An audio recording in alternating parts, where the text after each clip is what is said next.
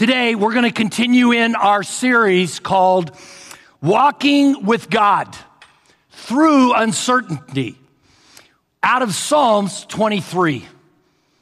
There is an old Arab proverb that says, All sunshine and no rain makes for a desert. Life is a mixture, isn't it? It's a mixture of sunshine and it's a mixture of rain. It's a mixture of highs and it's a mixture of lows. It's a mixture of mountaintops and it's a mixture of valleys. Today, I want to take a look out of Psalms 23 about how our God is the God of valleys. Take a look at Psalms 23, 1 through 4. The Lord is my shepherd. I have everything I need. He makes me lie down in green pastures. He leads me beside still waters. He restores my soul. He leads me in the right paths for his name's sake. Even though I walk through the valley of the shadow of death, I will fear no evil, for you are with me. Now, there is actually a valley in Israel called the Valley of the Shadow of Death. And I am sure that David went there or had been there many times. This canyon has high sides. And the only time sunlight gets to the bottom of it is at high noon. And so, and so there are shadows in it most of the day. Even though I walk through the valley and the shadow of death, I will fear no evil, for you are with me. The word valley got me thinking about my, uh, about my God and the valleys that I've been through. In fact, it made me think of a story in, in, um, in the Old Testament of King Ahab, who was being disposed by a Syrian army plus 32 other ally nations. And God miraculously gave them a victory. The following year, that Syrian army, plus those 32 ally nations with them, decided to come up with a new plan. That they thought, you know what? That Israel's God is the God of the mountains. And that's why we lost to him. What we're going to do is we're going to get him in the valley because Israel's God is not a God of the valleys. And notice what God said about this in 1 Kings 20, 28. Because the Syrians think that I am only the God of the hills and not that I am the God of the valleys, I'm going to give you victory over this huge army so everyone will know that I am the Lord.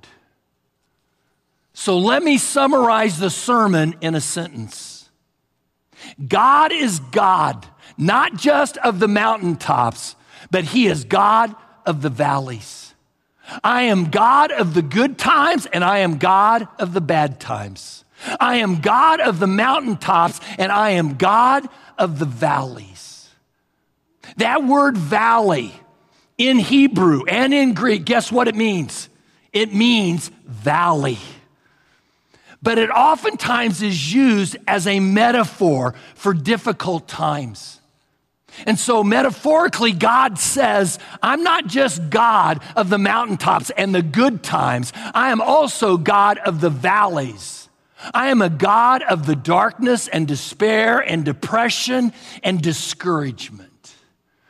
Now, I don't know about you, but that's comforting for me because my life, honestly, is in the valleys most of the time, uh, physically, even. Uh, once a year, I like to go to Colorado, and while I'm there during that two to three week period of time, I will take one day and I will climb a 14er. Uh, last year or a year before that, I should say, I went to Mount Elbert. 14,440 feet. And I can tell you this when you are on a mountaintop, it is the greatest experience of life. You can see everything. It's the highest mountain in Colorado. But most of the time, two out of th- uh, two to three weeks, I'm in a valley. It's called Dillon, Colorado. And so it's comforting for me to know that God isn't just with me on the mountaintops like Mount Elbert, but that God is with me when I'm in the valley in the city of Dillon. That is not only true physically, but folks, that's true spiritually. So, what I want to do this morning is I want to ask three questions and give three answers. What is it that we know about valleys? Secondly, what kind of valleys are there? And then thirdly, what do you and I need to remember when we are in one? I don't know what kind of valley you're going through right now as a result of COVID 19.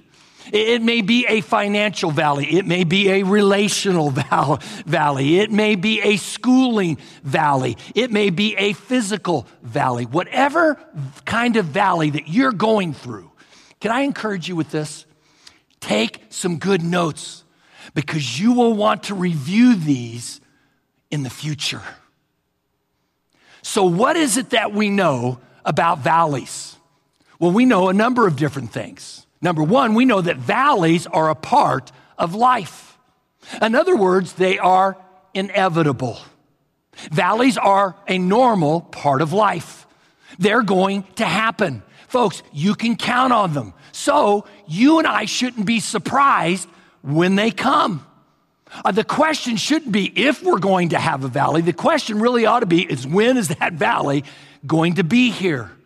You're going to experience defeat and discouragement and distractions and disturbances, and you're going to experience disease, COVID 19.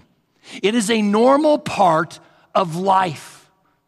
But here's the exciting thing God plan, God's plans for you contain both the mountains and the valleys. Deuteronomy 11 11 says this The promised land you are about to enter is a land of hills and valleys. What does that mean metaphorically?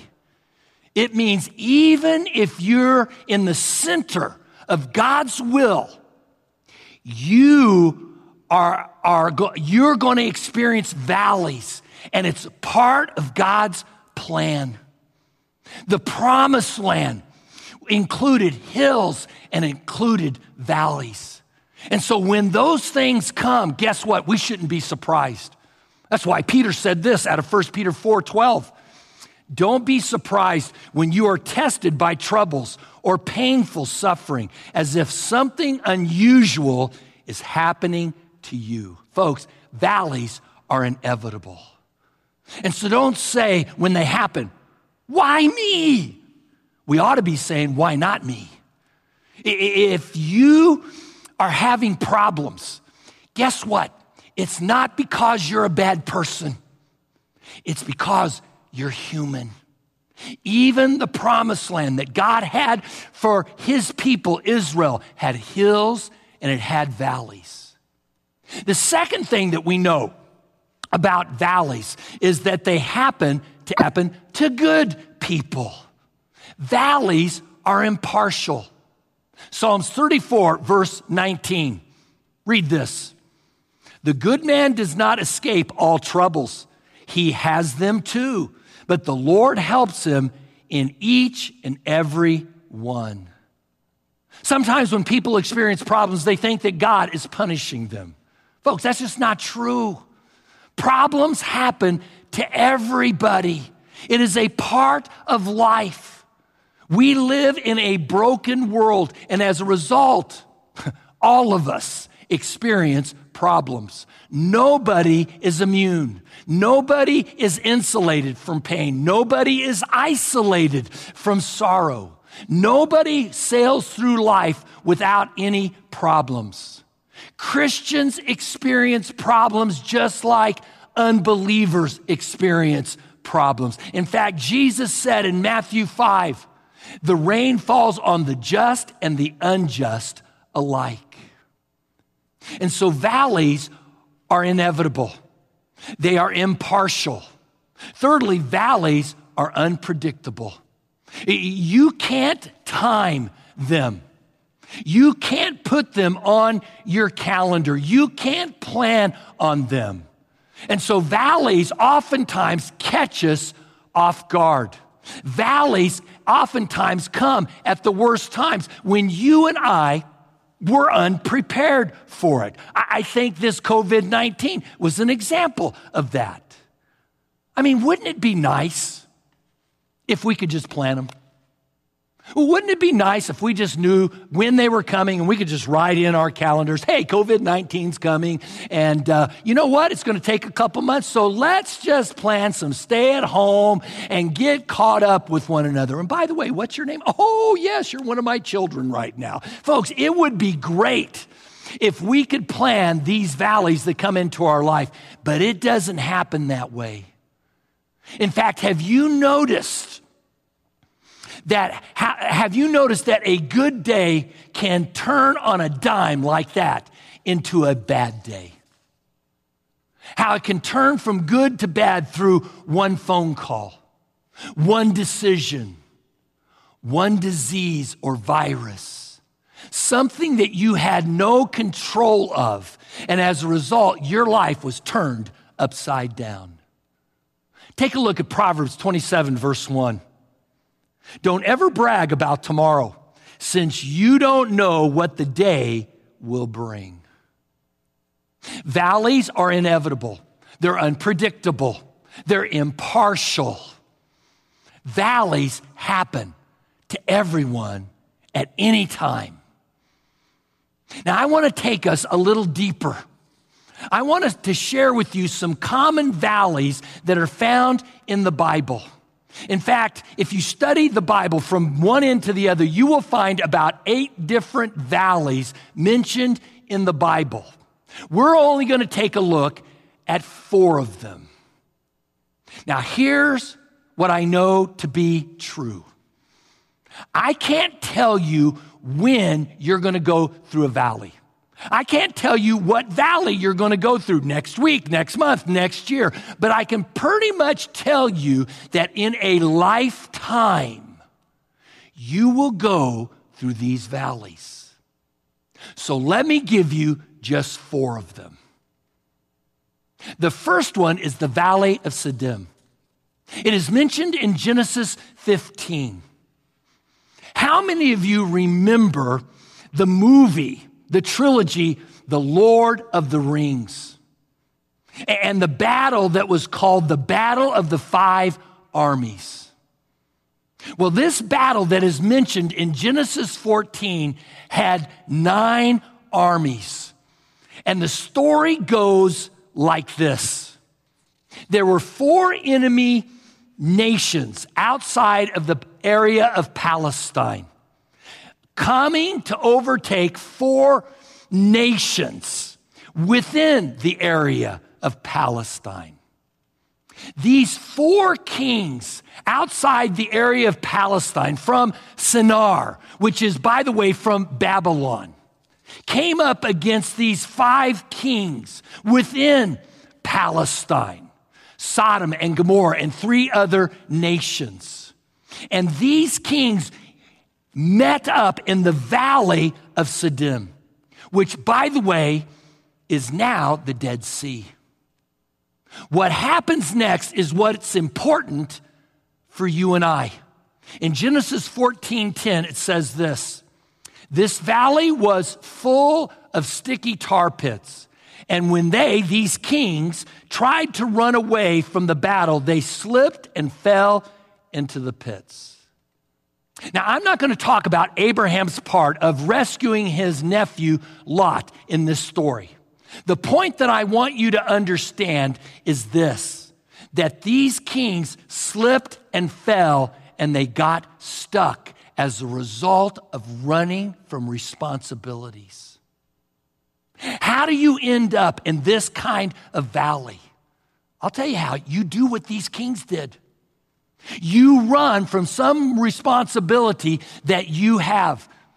I pretty much guarantee you, if you run from responsibilities God is placing before you, more than likely you're going to slip, you're going to fall, and you're going to get stuck in something. Has that ever happened to you in your lifetime? Folks, when you and I run from responsibilities, you're going to slip, you're going to fall, and you're going to get stuck. So, what is this valley all about? Will you write this down? Siddim, the valley of Siddim, is about failure. You're going to have failures in your life. I guarantee it. If you begin to run from responsibilities then in essence, that God has put on your plate.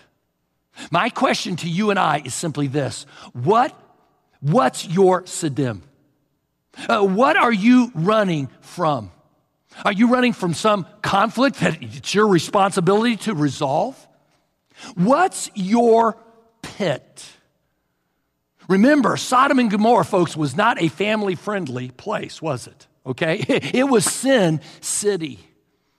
And guess what? That pit, it may be a public failure that you are wanting to run from. Can you imagine the embarrassment of these kings running from a battle which they were supposed to lead, that they were responsible in leading, but they got stuck in a tar pit? I mean, how embarrassing is that? You see, the valley of Siddim is oftentimes the place where you look foolish. You are running from something Everybody else sees the pink elephant in your life, but you refuse to acknowledge it. Let's talk about another valley the valley of Eshcol. This is mentioned in Numbers 13. And it is the story of Moses sending out the 12 tribes, or 12 spies, I should say, into the promised land to kind of check it out. And those spies were there for 40 days. And when they come back, they come back with a mixed report. They come back and they say, you know what? Yes, the land, it is great. It is a land filled with milk and honey, whatever that meant, okay? Uh, uh, it is a land where the grapes, in fact, we came from this valley, the valley of Eshcol where the grape clusters are so big, it takes two of us to carry them. But here's the challenge. There are people that appear to be like giants there. They are well fortified. These 12 spies came back with a mixed report and said, Yeah, the land is great, but there are some challenges in it. And this is where we pick up the story in Numbers 13 33. In our own eyes, we felt as small as grasshoppers next to them. This is what I call an inferiority complex. But don't be too hard on them. Remember, they, they, the Israelites, these Hebrews had been enslaved for 400 years. And what they have is a slave mentality, and they are having a hard time getting over it. Now, this valley is different from the valley of Siddim. This value, valley is this. Will you write this down? It is the valley of fear. It is the valley of fear. Am I going to move forward or am I going to give up? You see, these 12 spies, and not only that, the whole nation of Israel had to make a decision. Are we going to take what God has said is ours? Are we going to go for it? Or are we going to back off in fear, in shame, and in doubt? Here's my question for you What's your valley of Eshcol? What place are you afraid to move forward in. You have been in this place for a long time. You want to move forward in your career, in your marriage, with your kids, whatever. You've been in this place a long time and you want to move forward. God wants you to move forward, but you haven't. Guess what? You are in the valley of Eshcol, the valley of fear, where, there, where you either move forward or you stay where you're at in defeat. You either take a risk and you step out in faith or you retreat in defeat. How do you know what valley you're in? By asking yourself the question how are you viewing your circumstances? In COVID 19. Do are you viewing them as opportunities or are you viewing them as obstacles? Two out of the 12 spies viewed it as an opportunity Joshua and Caleb. 10 out of the 12 viewed it as an obstacle and they spread lies throughout the whole nation. And as a result, the nation of Israel, that generation, died in the wilderness. They died wandering around in a desert. Only two got to go in Joshua and Caleb. Let me give you another one. This is called the Valley of Elah, and it's mentioned in 1 Samuel 17. And you're familiar with this valley because this is where Goliath and little David met each other. You will go through this type of valley too.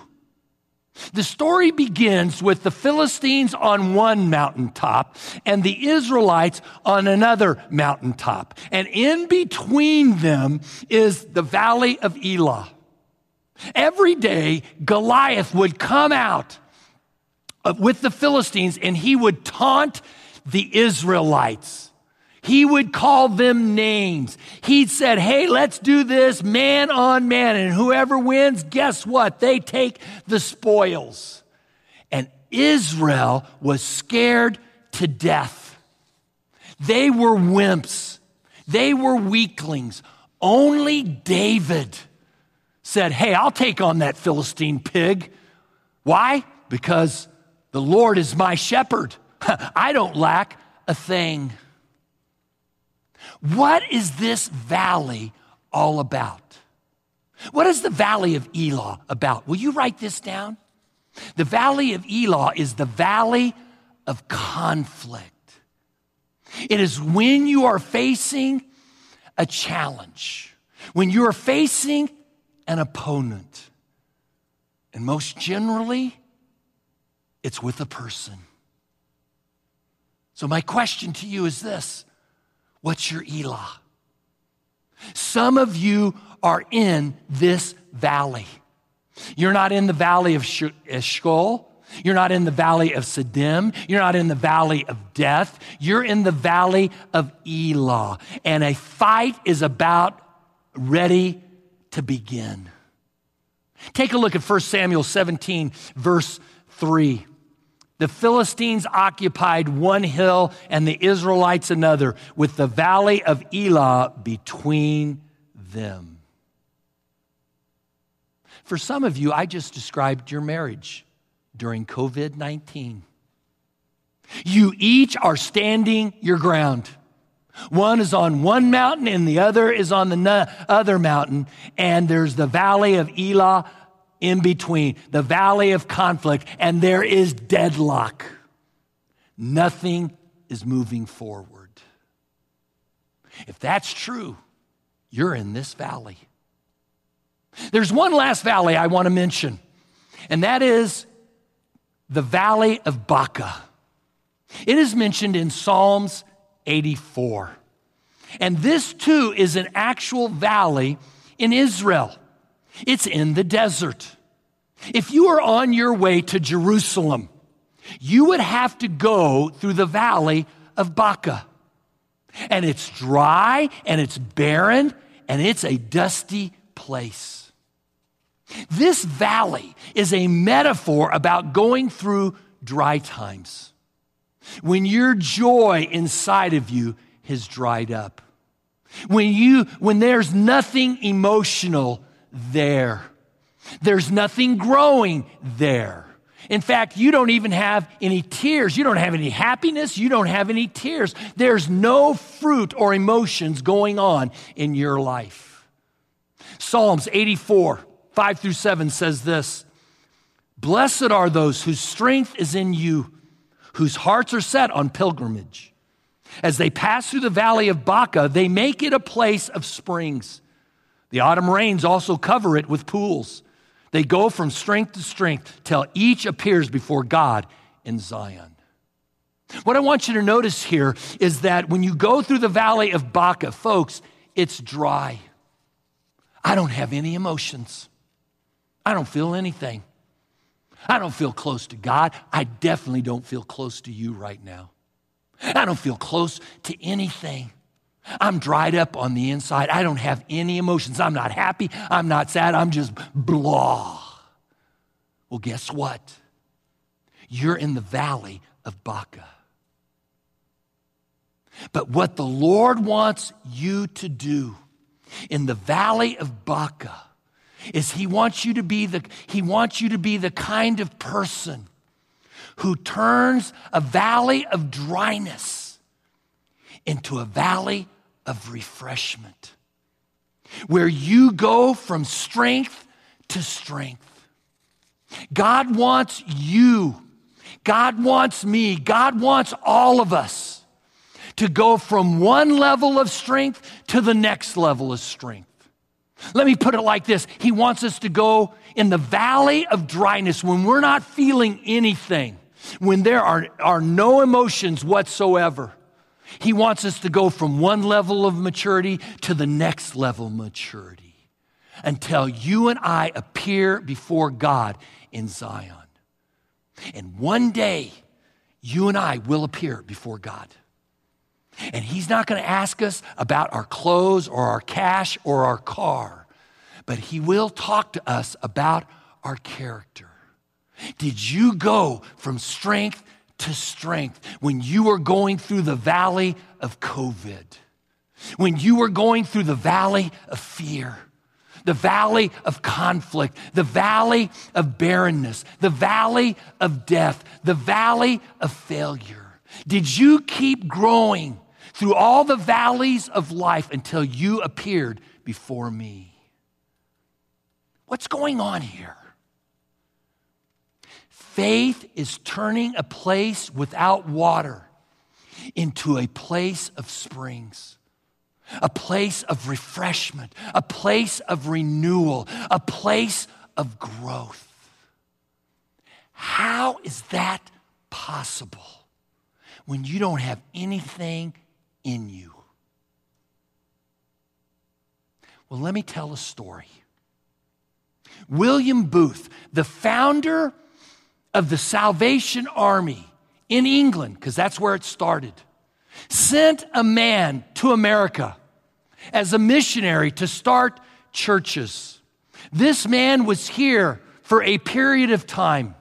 And he wrote back to William Booth, the founder of the Salvation Army, saying, You know what? I've tried everything.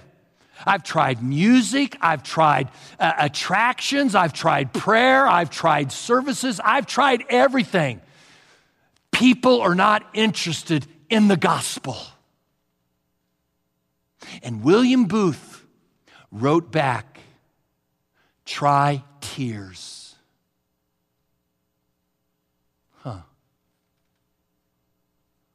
Folks, when you and I care enough that we start crying about the circumstances that we are in, when we start grieving over what we have gone through and what we have lost in the way of relationships, in the way of being in church, in the way of being in community with one another, which is absolutely key. The way uh, in which uh, maybe we've lost some relationships in that one on one of, of just sharpening one another in our walks with God. Folks, when we begin to grieve, that's when God goes into action.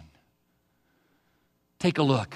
Psalms 84, 5 says, Blessed are those whose strength comes from the Lord as they pass through the valley of Baca, weeping. They make it a place of springs. So, what's Baca? Will you write this down? It is the valley of grief and barrenness.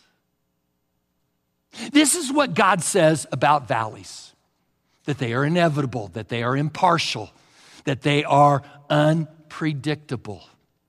You will go through them in your life. You have gone through them in the past. You and I are going through one right now.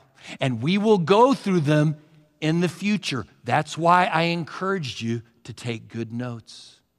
And in the future, that valley may be the valley of failure. It may be the valley of fear. It may be the valley of conflict. It may be the valley of grief or barrenness.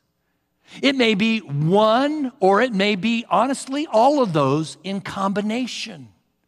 The question is this What is it that you and I need to remember when we're going through a valley? We need to remember three things. Will you write these down? Number one, you need to remember that you're not alone and that God is with you. Psalms 23, verse 4.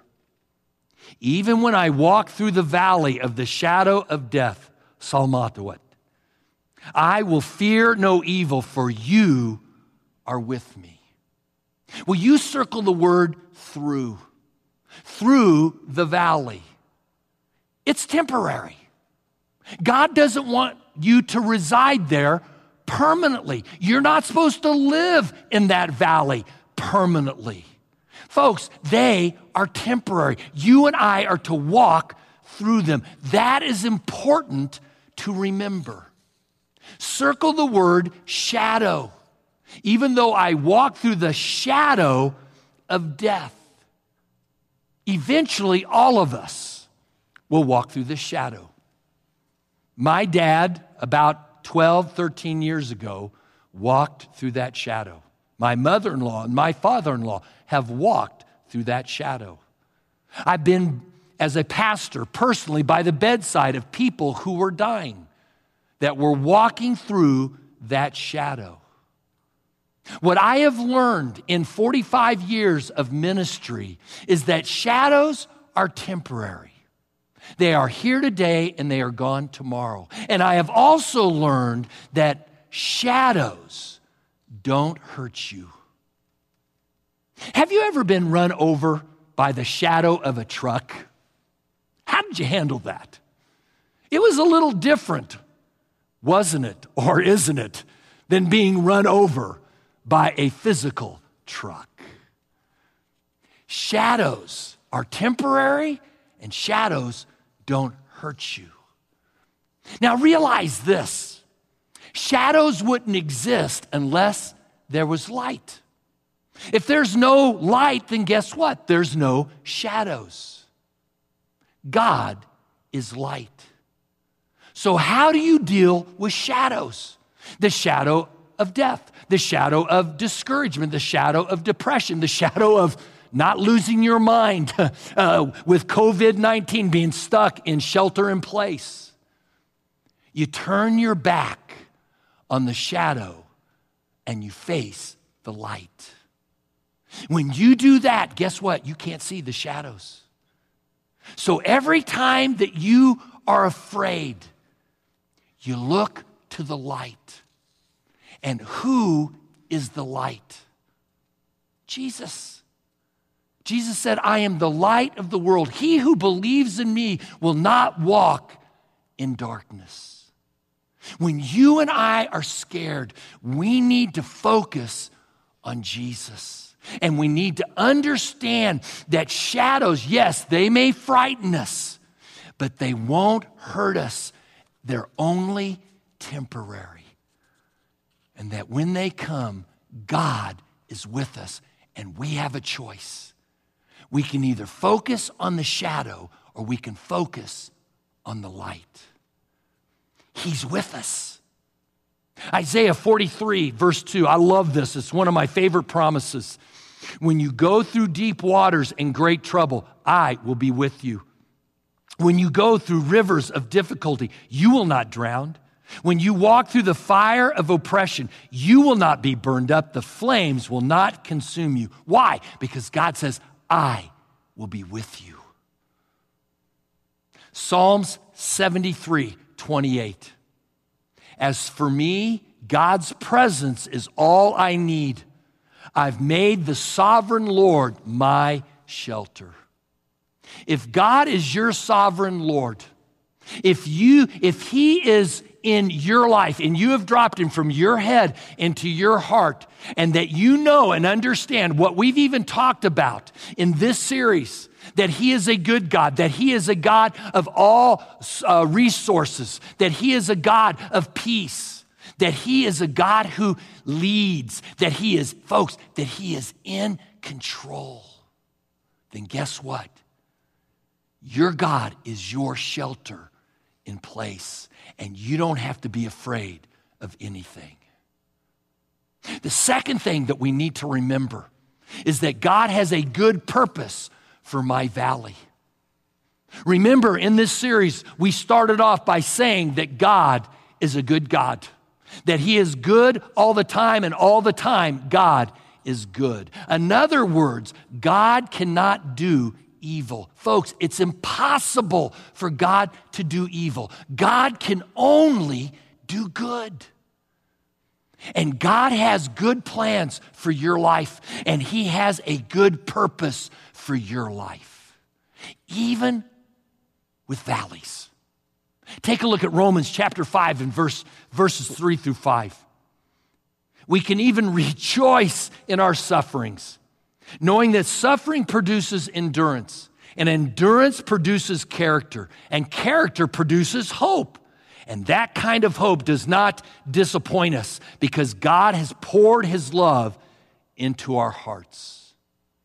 There's a lot of different types of hope in our world, but certain hope is tied to your character being developed as you walk through a valley. In this case, the valley of COVID, which that character that you are developing, walking through that valley, will outlast everything on this side of eternity. And if that wasn't true, folks, I would be one ticked, mad, angry, disappointed pastor but I'm not. Because I have seen in my life, and I have seen it with others as they have walked through various valleys, that they have not become bitter, but rather they have become better. And that gives me and it's given them hope. Hosea 2 uh, 15 says, I will transform the valley of trouble into a gateway of hope. And that valley of trouble actually is a valley in Israel. And when you go through the valley of trouble, it develops real character in your life because real character isn't developed in a vacuum. Folks, real character isn't developed in the good times. Real character is developed when you and I go through the trials, tribulations, and troubles of life. This book, this valley, it's mentioned in Joshua and Hosea. And so he gives us his presence. He gives us his purpose and the power to walk through them. And then finally, we need to remember that he will, re- that he will reward us forever and ever and ever.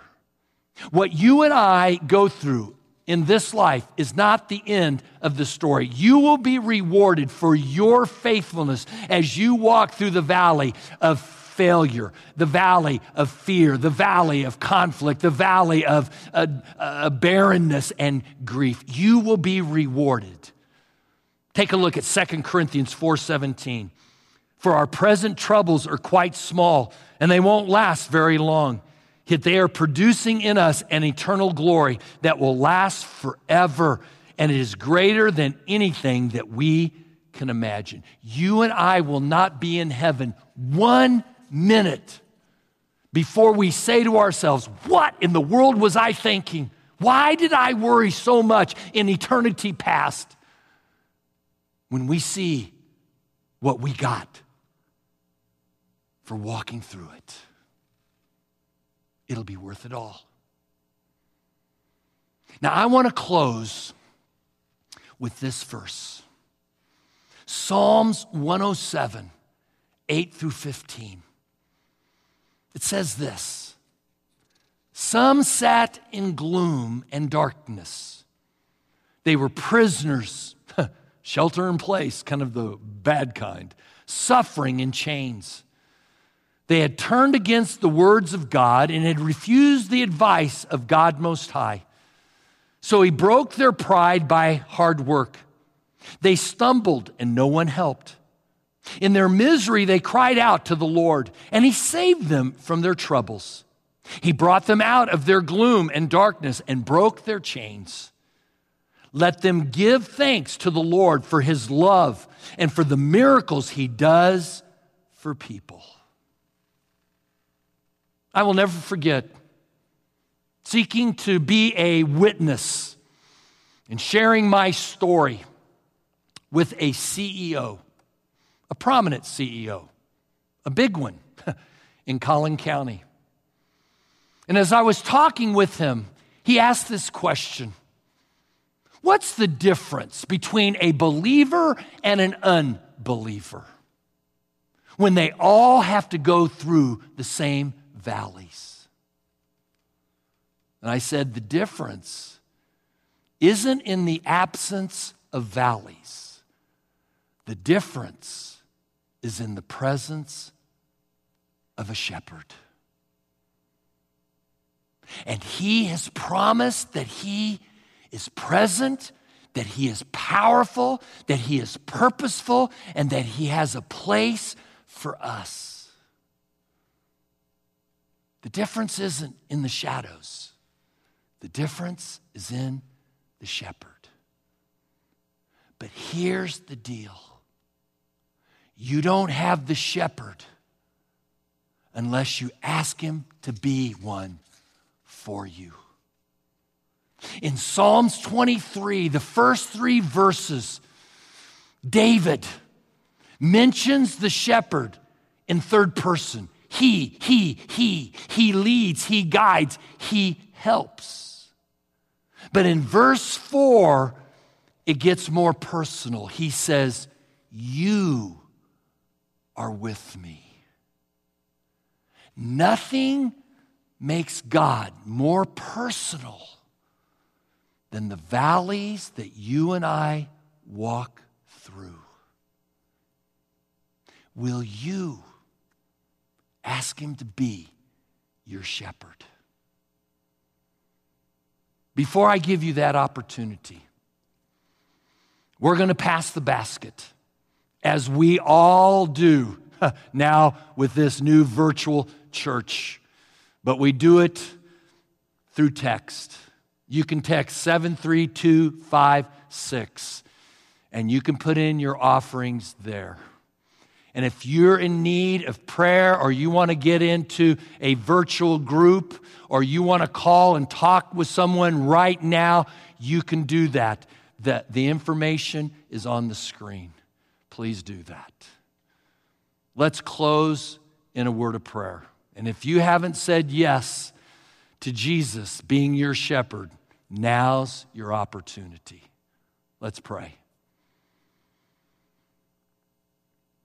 Lord, I thank you for who you are, that you are a good shepherd, that you are the God of all resources, that you are a God of peace, that you are a leader, that you love to lead. And during the times of our life when we experience pain and suffering, when our hearts may be breaking, you draw close and you want to be our shepherd. Maybe you've never asked God to be your shepherd. Would you do that right now? Just simply in your own heart, with your own words, just say, God, I admit that you haven't been the shepherd of my life, but right now I want you to be my shepherd. You died for my sins. You resurrected from the grave to prove that what you said I can take to the bank. And right now, I don't want you to be my God. I want you to be my shepherd. And if you prayed that prayer, God heard you. Would you just let me know by texting 94,000 New Start? and I will get you some literature. God, we thank you that you become even more real to us as we walk through these valleys. In your son's name we pray. Amen.